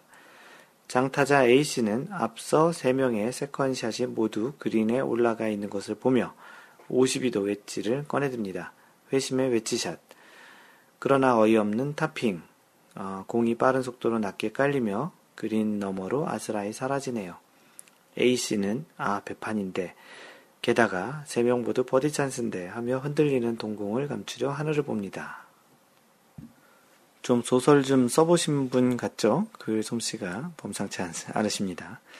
계속 읽어보면 그린 뒤로 와서 찾아봤지만 공은 보이지 않습니다. A씨는 조바심이 납니다. 아 이거 배판에서 엄청 터지겠구나. 한편으로는 버디퍼스를 남긴 친구들에게 리듬 끊어질까 미안한 마음도 들려는 찰나. 아니나 다를까 역시 성질 급한 친구 B가 어, 그냥 공이 사라진 곳에 근처에 아무데나 하나 놓고 치라고 합니다. 그리고 1벌타만 해서 네 번째 샷. 어, A씨는 공 찾기를 한 2, 3분밖에 안 돼서 포기하기는 너무 아쉬워 좀 더 찾아보고 싶은 마음이 굴뚝 같았지만 친구들이 다들 버디펫을 앞두고 있어서 시간을 더 끌기가 미안했습니다. 자, 이런 경우 원래는 애초에 잠정구를 쳤어야 했죠. 그런데 A씨는 공이 이렇게 없어질 정도는 아니라 생각하기에 잠정구를 안 치고 그냥 찾으러 간 거죠. 하지만 이렇게 원구를 포기하면 A씨는 다시 세컨샷 지점으로 돌아가야 하는데 이미 뒷팀이 티샷도 했고 너무 시간이 지체되는 것을 피해야 하는 상황이니만큼 동반자 전원 동의하에 그냥 그 자리에서 치기로 한 것입니다. 그런데 A씨는 또 다시 어이없는 실수를 하며 네 번째 샷을 그린 앞에 있는 모래벙커로 집어넣습니다. 당황한 A씨는 샌드웨치를 가져올 경황도 없이 손에 쥐고 있던 개배지를 그냥 쓰더니 벙커에서의 다섯 번째 샷을 또다시 그린 뒤로 날려버립니다. 근데 이번엔 좀 많은 홈런성 타구라 아무래도 못 찾을 듯 하죠. 민폐가 심하다. 그래도 A씨는 혹시나 하며 그린 뒤로 뛰어갑니다. 아, 다행히 공이 살아있습니다. 아, 이게 여섯 번째 샷. 잘해야 트리플이구나. 아, 가만. 그런데 이 공은 아까 A씨가 두 번째 샷을 했던 바로 그 공이 아닌가요? 마침 친구들도 다 아는 마크도 해놨기 때문에, 아, 때문에 아는데 이건 확실히 그 공입니다. 여기서부터 문제가 발생합니다. 기사회생이라 생각한 A씨는 이 공으로 세 번째 샷을 하겠다고 합니다. 물론 룰대로라면 A씨는 비록 원구를 찾았더라고, 찾았다 해도 이미 원구 포기 상태라 다시 벙커로 돌아가서 일곱 번째 샷을 해야 하는 것입니다. 하지만 A씨의 표정은 아까 B가 공을 제대로 찾아보지도 못하게 섣불리, 아, 섣불리 하나 놓고 치라고 권유했고, 다른 친구들도 공 찾는 시간 5분도 보장해주지 않았기 때문에 많이 억울해하는 눈치입니다. 만약 여러분이 A의 동반자라면 어떻게 하실까요? 이런 상황에서 1. 룰대로 고집하고 벙커에서 일곱 번째 샷을 하라고 하시겠습니까? 아니면 2. 그래 잘 찾아서 다행이다. 세 번째 샷으로 인정한다. 어느 결정을 하시겠습니까? 또 만약 A가 고수라서 돈을 따고 있는 상황이냐 아님 하수라서 잃고 있는 상황이냐에 따라 결정이 달라질 수도 있겠습니다. 저는 A가 고수든 하수든 저런 상황이면 그냥 세 번째 샷으로 인정할 것 같은데 다른 두 명의 의견도 존중해야 하니 강력하게 주장을 못하겠습니다. 아무튼 이런 일이 생긴다면 이게 친구들과 내기하는 골프인지 골프하는 내기인지 참으로 헷갈릴 것 같습니다. 라고 상황에 대한 그런 질문을 올려주셨습니다. 댓글을 다루신 그 테바 선글라스님, 골프지니님, 주신님, 미시타소님 모두 또 마인드 골프를 포함해서 세 번째 샷으로 인정해 주는 게 좋겠다는 이야기를 해주셨습니다. 어, 누구에게나 비슷한 일들이 일어날 수도 있고 돈을 따는 것이 목적이 아니면 그렇다라는 이야기고요. 마인드 골프가 주장하는 항상 배려하는 골프 차원에서도 이렇게 플레이하는 것이 좋겠다라는 생각입니다. 자신의 공이 많이 중요하면 상대방 공도 그만큼 중요하다라는 측면의 생각도 좀 있기도 하고요. 네, 다음은 라운드 후기인데요. 어제 다녀온 써니일 CC라고 제이모님께서 올려주셨습니다. 아버지가 지난 주말 갑자기 연락하셔서 나가겠다고 하셔서 다녀왔습니다. 힐코스, 파인코스 돌았습니다. 골프장이 이제 완연한 겨울. 눈은 오진 않아서 그 잔디가 그 금색, 그 갈색 같은 것으로 쭉 깔려있는 그런 골프장인데요. 날씨상으로는 뭐 괜찮아 보이네요. 페어웨이는 그냥 전향이었는데 그린은 여기저기 파인 곳이 있더군요. 그린 속도는 느린 편. 네, 겨울은 대체적으로 느리죠. 그린이 얼어있지 않고서는. 생각보다 바람은 차가웠지만 라운드에 방해될 정도는 아니었고 역시 라운드의 방해 요소는 내 실력인 거라는 아무튼 싼 가격에 잘 다녀왔다는 생각입니다. 고무적인 것은 파4에서 투온, 파5에서 쓰리온이 제법 되어서 GIR이 잘 됐다는 얘기죠. 그렇게 잘 제법 되어서 기분 좋았습니다. 문제는 퍼팅이 계속 짧아서 스코어는 접. 보다 보다 캐디가 저보고 스크린 많이 다니냐고 물어보더군요. 아, 티샷, 세컨샷, 오비, 해저드, 퍼팅만 문제가 아니었군요. 그래도 다행히 100개는 안 넘었네요. 혹시나 참고 삼아 올립니다. 써닐에서 1월 13일까지 예, 이미 지난 내용이죠. 오늘부터 당분간 추워진다는데 다들 감기 조심하시고 즐거운 골프 라이프 되시길 해서 힐 코스, 파인 코스가 이렇게 보이는 그런 골프장 사진 올려주셨는데요. 네, 골프장 보니 또 라운드 가고 싶네요. 잘 다녀오셨네요, 제이모님. 네, 다음은 토이님께서 올려주신 퍼팅 시 퍼터 커버를 겨드랑이에 끼고 치는 행위는 골프 룰 위반입니까? 라고 골프 이거 정말 궁금하다 올려주셨습니다. 그린 위에서 퍼터를 받고 퍼터 커버를 겨드랑이에 끼고 퍼팅을 하였다면 인공기구의 도움 조항으로 해서 2벌타를 받아야 하는지 궁금합니다. 규칙에 정한 경우를 제외하고 정규 라운드 도중에 플레이어는 인공의 장비와 장치와 비정상적인 용구를 사용해서는 안 된다. 어, 규칙이 정한 그, 그런 내용들을 써 놓았는데요. 첫 번째, 즉, 플레이어가 스트로크 또는 플레이함에 있어 그에게 원조가 될 수 있는 물건. 두 번째, 플레이에 영향을 줄 수 있는 거리와 상황을 측정 또는 계량하는 목적의 물건. 세 번째, 그립을, 클럽을 그립할 때 원조가 될 수 있는 물건. 이런 것들은 이벌타 비정상적인 용구, 인공의 장치를 사용했다고 보기 때문에 그 벌타를 받는다고 하는데요. 토이님이 궁금해 하시는 건 퍼팅을 할 때 퍼터헤드 커버를 그 겨드랑이에 껴고 끼고 그 퍼팅을 해도 룰 위반이 되지 않냐라는 룰 위반이냐라는 그런 질문을 올리셨습니다. 예, 호두 아빠님이 어, 답을 달린 거를 소개해드리면 어, 저도 어쩐지 무척 궁금합니다. 아래에 좀 유사한 사항이 어, 룰북, 디시전 북에 있어서 이것을 유추하여 생각해보면 어떨까요? 적어봅니다. 디시전 북 14-3의 6항 퍼트할 때 볼을 쥔 손으로 그립을 잡은 경우 플레이어가 질문이 이겁니다. 플레이어가 왼쪽 손에 골프볼을 쥔 다음 그 손으로 그립을 잡고 퍼트하였다.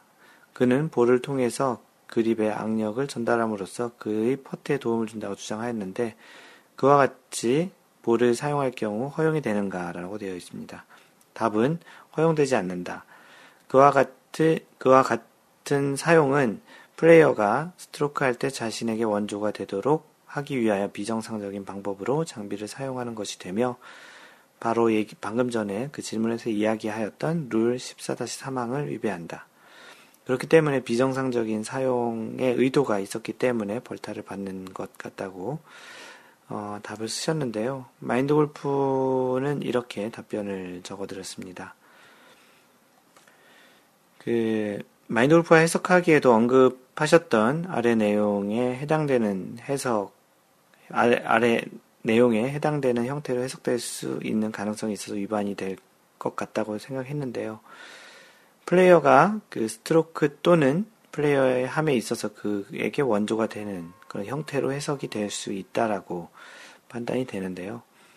정상적으로 플레이할 때 그 헤드 커버를 몸에 어디에 두고 하지는 않으니 본인의 의도는 그렇지 않겠지만 위원회에서는 그렇게 의도가 있다고 판단을 할 경우 벌을 받을 수 있습니다.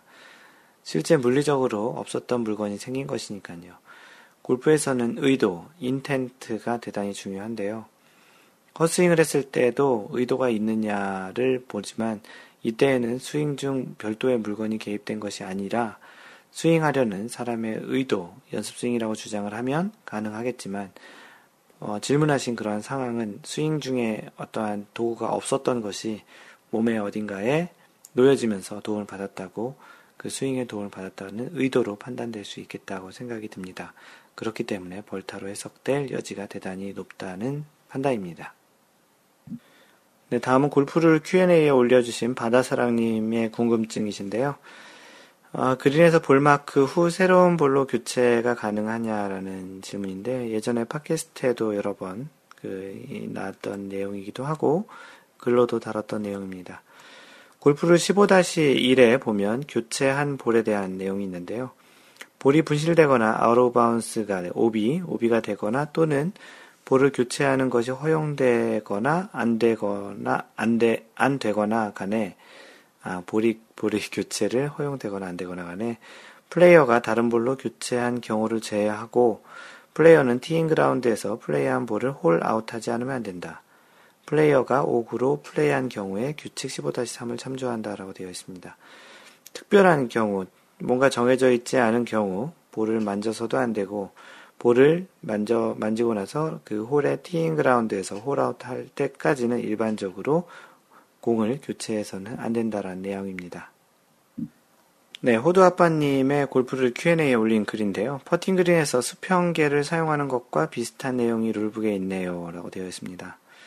몇 달 전에 함께 라운드하는 후배가 갑자기 퍼팅하기 전에 깃대 근처에서 수평기를, 그 레벨 수준기라고 하죠. 물방울 같은 게 들어있어서 어디가 높은지를 알 수 있는 수평기를 놓으면서 퍼팅 그린을 읽더군요. 그 당시에는 이렇게 하는 것이 어떤 룰의 위반인지 잘 모르고 있어서 강하게 제지하지는 않았지만 속으로 불만이 많았습니다.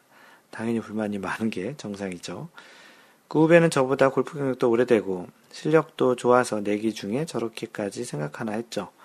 그러다가 최근에 룰북에서 관련 내용이 없나 찾아보니 내용이 있더라고요. 14-3의 12.5항. 예, 디시전북에 보면 다양한 그런 케이스에 대해서 판례집처럼 그 이야기를 다루고 있습니다. 음료가 들어있는 용기를 수평기로 사용, 똑같은 이야기죠. 그 물방울을 이용한다든지 그 음료가 들어있는 물은 중력에 의해서 항상 수평에 맞춰지니까 어느 쪽이 높은지 또 어느 쪽 방향으로 그 기울어져 있는지를 알 수 있겠죠. 질문이 이렇습니다. 플레이어가 퍼팅 그린에서 그린 경사도를 측정하기 위하여 술이 든 술병을 놓았다. 이러한 경우 플레이어는 규칙 14-3을 위반하는가라는 질문입니다. 이에 대한 답은 위반된다. 플레이어는 규칙 14-3을 위반하여 그의 플레이의 원조가 되도록 비정상적인 방법으로 장비를 사용한 것이 된다. 그러나 퍼팅 그린 위에 그 술병을 놓은 것이 그린 경사도를 측정할 목적이 아닌 경우 플레이어는 규칙 14-3을 위반한 것이 아니다. 이 또한 의도와 관련된 거죠. 그 원조에 대한 이야기도 단어에서 설명을 올렸는데 원조 어시스턴스에 대한 설명인데요. 물리적인 원조와 자연 현상의 비바람으로부터의 보호. 플레이어는 물리적인 원조나 자연 현상의 비바람으로부터 보호를 받는 상태에서 스트로크를 하면 안 된다.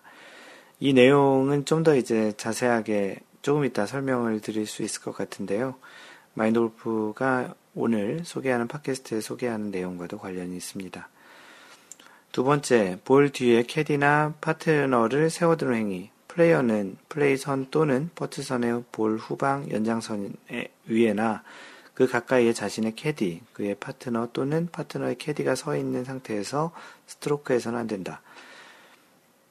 다시 말해서 이 스트로크를 할 때 캐디나 그, 그의 파트너가 그 퍼트 선 또는 플레이 선 후방이나 전방에 있게 되면 그것 또한 도움이라고 그 판단이 된다라는 것입니다.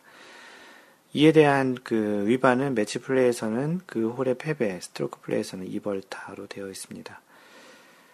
그런데 찾다 보니 다른 소득이 있었는데 뒤에서 aiming을 봐준 행위도 2벌타라는 것을 알게 되었네요. 모두들 알고 있었죠? 라고 설명해 주셨습니다. 네, 다음 마인드 골프가 준비한 골프 이야기 시간입니다. 이번에는 골프 상식. 우산을 받쳐들고 스윙 또는 스트로크를 하면 벌타인가라는 그런 주제입니다. 실내에서 하는 스포츠와 야외에서 하는 스포츠가 있는데요. 야외에서 하는 운동은 다양한 날씨, 상황에 노출되기도 합니다. 해가 있고 바람도 안 부는 포근한 날씨에서 또 강한 비바람이 부는 날씨, 또 겨울과 같이 기온이 낮아 춥고 땅의 컨디션도 좋지 않은 날씨, 이러한 다양한 상황들이 있을 수 있는데요. 특히 골프는 야외에서 하는 스포츠 중에도 더 다양한 상황이 있을 수 있습니다. 평지도 거의 없고 잔디 상태도 공이 놓여져 있는 상황에 따라 다르기도 한데요. 겨울과 같이 땅이 딱딱하게 얼게 될 때는 그린에 공이 튀기도 하게 되면 마치 콘크리트 바닥에 떨어뜨려 놓은 공처럼 딱딱딱딱딱 이렇게 튀기도 합니다. 물론 선수들이 대회를 할 때는 이런 상황에서, 이런 환경에서 하지는 않지요. 비가 오는 경우는 야외 스포츠 중에 많이 있긴 하고요. 2016년 8월 KLPGA 투어 하이원 리조트 여자 오픈에서는 다음과 같은 상황이 있었습니다. 4라운드에서 김혜진이 6번 홀에서 단독 선두에 나섰는데요. 당시 날씨는 비가 많이 내리고 있는 악조건이었습니다. 파 four 7번 홀에서 퍼트할 때 캐디인 아버지가 우산을 씌워준 상태로 퍼팅 스트로크를 하였고 이후 9번 홀에서 경기위원회로부터 2벌타를 통보받고 10번 홀을 맞이하게 되었죠. 이후 김혜진은 미안한, 미안해하며 눈도 못 마주치는 아버지에게 우산을 접고 라운드를 하자고 하였고 너무나도 다행히 대회 우승을 하게 되었습니다. 그녀에게 이 우승은 생애 첫 우승이기도 했지요. 만약 이 대회에서 김혜진이 우승을 못하거나 이후 안 좋은 흐름으로 라운드를 마감했다면 대단히 좋지 않은 기억으로 오랫동안 경기를 어렵게 했을지도 모른다는 생각이 들었습니다. 골프 중계를 보면 비가 올 때 캐디가 선수, 심지어 공에 물이 많이 묻지 않도록 우산을 씌워주는 장면이 종종 있는데요. 그러나 선수가 스트로크에 들어가기 전 캐디는 씌워준 우산을 들고 빠지는데요. 김혜진의 캐디였던 아버지가 비를 막아준 우산을 그대로, 그대로 둔 상태로 스트로크를 한 것이 이벌타의 원인이었습니다. 방금 전 그 호두 아빠님이 인용해 주셨던 원조, 도움을 주는 그 부분에 대해서 다시 한번 이야기를 드리면 14-2항 그 원조 플레이어는 스트로크 할 때 물리적인 원조를 받거나 자연 현상의 비바람을 피하여 피하기 위하여 다른 사람으로부터 보호를 받아서는 안 되며라고 되어 있습니다. 설명에서는 스트로크를 할 때 자연 현상의 비바람을 피하기 위하여 다른 사람으로부터 보호나 도움을 받아서는 안 된다라고 명시해 놓았는데요. 김혜진도 이 조항에 의하여 퍼팅 시 다른 사람, 캐디의 도움을 받고 스트로크를 하였기에 이 조항의 위반으로 이벌타를 받게 된 것입니다. 좀 더 자세하게 알아보면 자연현상의 비바람은 어떻게 정의가 될 수 있을까요? 골프 디시전북의 14-2의 2와 2의 0.5에는 다음과 같이 설명이 되어 있습니다. 어, 규칙 14-2a 자연현상의 비바람에는 어떤 것들이 고려되는가? 답변으로 자연현상의 비바람에는 햇빛, 비, 바람, 눈, 그리고 다른 기상 상태가 포함된다. 라는 조항이 2010년에 추가되었습니다. 비에 대한 언급도 있지만 햇빛도 자연현상에 포함을 시키고 있습니다. 여름이나 가을에 강한 햇빛이 공 또는 자신의 스트로크 하는 영역에 방해가 된다고 생각하여 골프백을 공 근처에 두거나 자신의 캐디를 세워서 인공적인 그늘을 만들었다면 이 또한 이월타를 받게 된다는 것입니다. 그렇다면 약간은 다른 접근으로 우산을 자신의 몸에 기대어 놓거나 자신이 한 손으로 들고 스트로크를 할 경우에 룰은 어떻게 적용이 될까요? 조금은 애매한 것 같기도 한데요. decision book에 이러한 내용을 다루고 있습니다. 질문이 비가 오는데 플레이하고 있던 플레이어가 한 손으로 그의 머리 위에 우산을 받치고 또 한 손으로는 퍼터를 잡고 아주 짧은 퍼트로 홀아웃을 하였다. 이러한 것은 허용할 수 있는가? 답변으로 허용된다. 규칙에서는 플레이어가 스트로크 할 때 자신 이외의 누, 누구로부터 자연 현상의 비바람으로부터 보호받는 것을 금지하고 있다. 그러나 이 규정은 자기 자신이 보호하는 것을 금지하고 있는 것은 아니다. 2012년에 개정되었습니다. 뭐, 우, 비가 올 때 우비를 입고 그 스트로크 플레이를 하는 것과 좀 확장해 보면 비슷한 것으로 보면 되겠죠. 아마추어 골퍼들은 모자를 쓰는 것도 마찬가지겠고요. 아마추어 골퍼들은 전용 캐디도 없고 one 캐디, 3 bag 또는 4 bag 시스템으로 이제 같이 한 one bag 시스템으로 하는 하우스 캐디의 경우 이렇게 우산을 씌워주는 역할을 하지 않을 것이기에 실제로 발생하지 않을 것 같습니다. 하지만 아주 가까운 거리에 퍼팅을 할 때 자신이 한 손으로 우산을 들고 나머지 한 손으로 퍼팅을 할 경우 월타가 없다는 것을 알고 있다면 룰 위반인지 꺼림직하게 생각하지 않을 수 있고 않을 수 있으니 이 부분을 알고 있으면 실제 라운드 할 때 도움이 될 것이라 생각이 드네요. 네, 마인드 골프가 읽어주는 골프 룰북 시간이고요. 오늘은 규칙 34조, 34조 분쟁과 재정에 대한 이야기입니다. 마인드 골프의 골프 룰북 읽어주는 골프 룰북은 이번 골프 규칙 34조를 마지막으로 끝이 됩니다. 드디어 골프 룰북을 다 띄었고요. 부속 규칙, 그 부록 부분은 따로 진행을 하지 않겠습니다. 어, 34조 1항 클레임과 벌, 매치 플레이. 어, 규칙 2-5에 의하여 위원회에 클레임이 제기된 경우 규칙 2-5가 뭔지 한번 찾아보도록 하겠습니다. 규칙 2-5. 음, 규칙 2-5는 처리 절차에 관한 의문, 분쟁과 클레임이라고 되어 있습니다. 어떠한 라운드 중에 그런 분쟁과 클레임이 그 제기되었을 경우를 이야기하는데요. 그 규칙에 의하여 위원회에 클레임이 제기된 경우 위원회는 필요하면 매치의 상태를 조정할 수 있도록 되도록 빨리 제정을 내려야 한다. 위원회는 클레임이 규칙에 따라서 제기되지 않을 경우는 그 클레임을 심의해서는 안 된다라고 되어 있습니다. 규칙 1-3의 위반에 대한 경기 실격의 벌을 적용하는데 시한이 없다. 1-3을 또 찾아보죠. 규칙 1-3. 합의의 반칙입니다. 그래서 선수들 간에 어떠한 합의를 해서 만들어진 그런 규칙에 대해서는 그 시한을 그 제한해 두지 않고 그 실격 처리를 할 수 있다라는 내용입니다. 스트로크 플레이. 스트로크 플레이에서 매치 플레이에서는 그때그때 빨리 답을 내야 된다라는 얘기고요. 스트로크 플레이에서 경기가 끝난 후에는 벌을 취소하거나 수정하거나 과해서는 안 된다.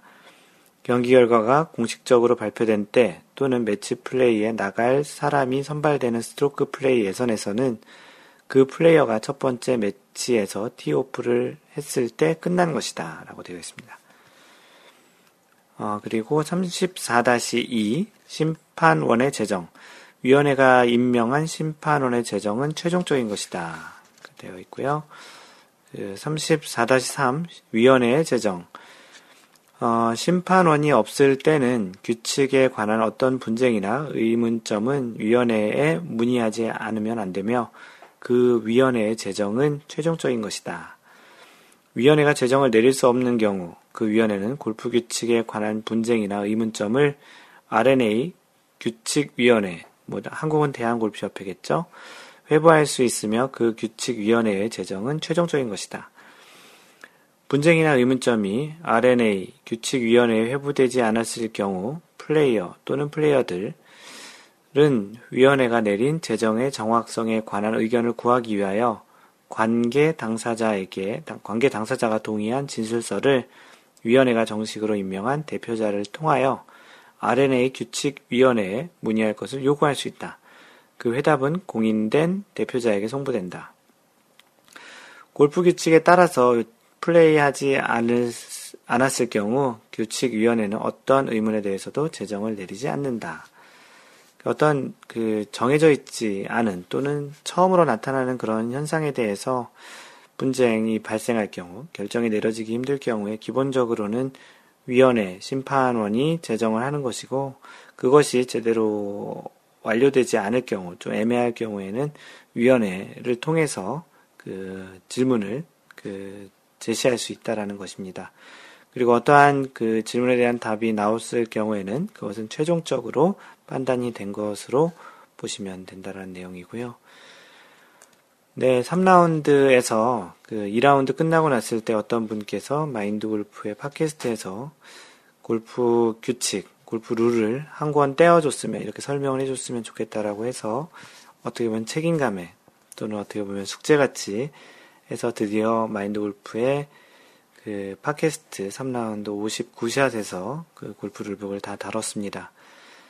어, 좀 읽어드리면서 조금 미비된 부분이 없지 않아 있다고 생각이 됐지만, 그래도 이번 계기를 통해서 알지 못하는 골프 룰을 조금이라도 알게 된 계기가 되었으면 좋겠다고 생각이 들고요. 어, 또 골프 rule book에 대해서 애매한 부분, 가장 좋은 것은 자신이 골프 rule book을 한 권 장만하셔서 그 부분을 읽고 적용하는 그런 스킬을 키우시면 대단히 좋을 것 같습니다. 물론 모르시면 마인드 골프에게 언제든지 물어보셔도 좋습니다. 네, 이것으로 오늘 마인드 골프가 준비한 골프 rule book, 읽어주는 골프 rule book도 마감을 하고요. 팟캐스트 59샷도 이제 마무리 하는데요. 마인드 골프의 글은 마인드 골프의 블로그 마인드 골프.net에 와서 읽으시면 되고요. 페이스북은 페이스북에서 마인드 골프의 fan page 마인드 골프 페이스북.com 마인드 골프 마인드 facebook.com 마인드 골프를 찾으시면 되고요. 트위터는 at mindgolfer입니다. 그리고 카페는 네이버에서 마인드 골프 카페 또는 cafe.naver.com 슬래시 mindgolfer이고요. 이메일은 mentor at mindgolf.net이고요. 유튜브에서는 유튜브에 들어가셔서 마인드 골프라고 검색하시면 마인드 골프의 다양한 콘텐츠를 찾으실 수 있을 것입니다. 최근에 마인드 골프가 유튜브에도 그 팟캐스트도 같이 다 올리고 있으니 그 유튜브에서도 모든 마인드 골프의 콘텐츠를 볼 수 있을 겁니다. 그리고 카카오톡을 통해서 마인드 골프와 이야기하실 분은 카카오톡에서 친구를 마인드 골프 또는 영어로 mindgolf 마인드 골프로 찾으시면 됩니다. 항상 배려하는 골프 하시고요. 이상 골프 커뮤니케이터 마인드 골프였습니다. 다음번 3라운드 제 60샷에서 만나요. Don't worry, just play mind golf. Bye!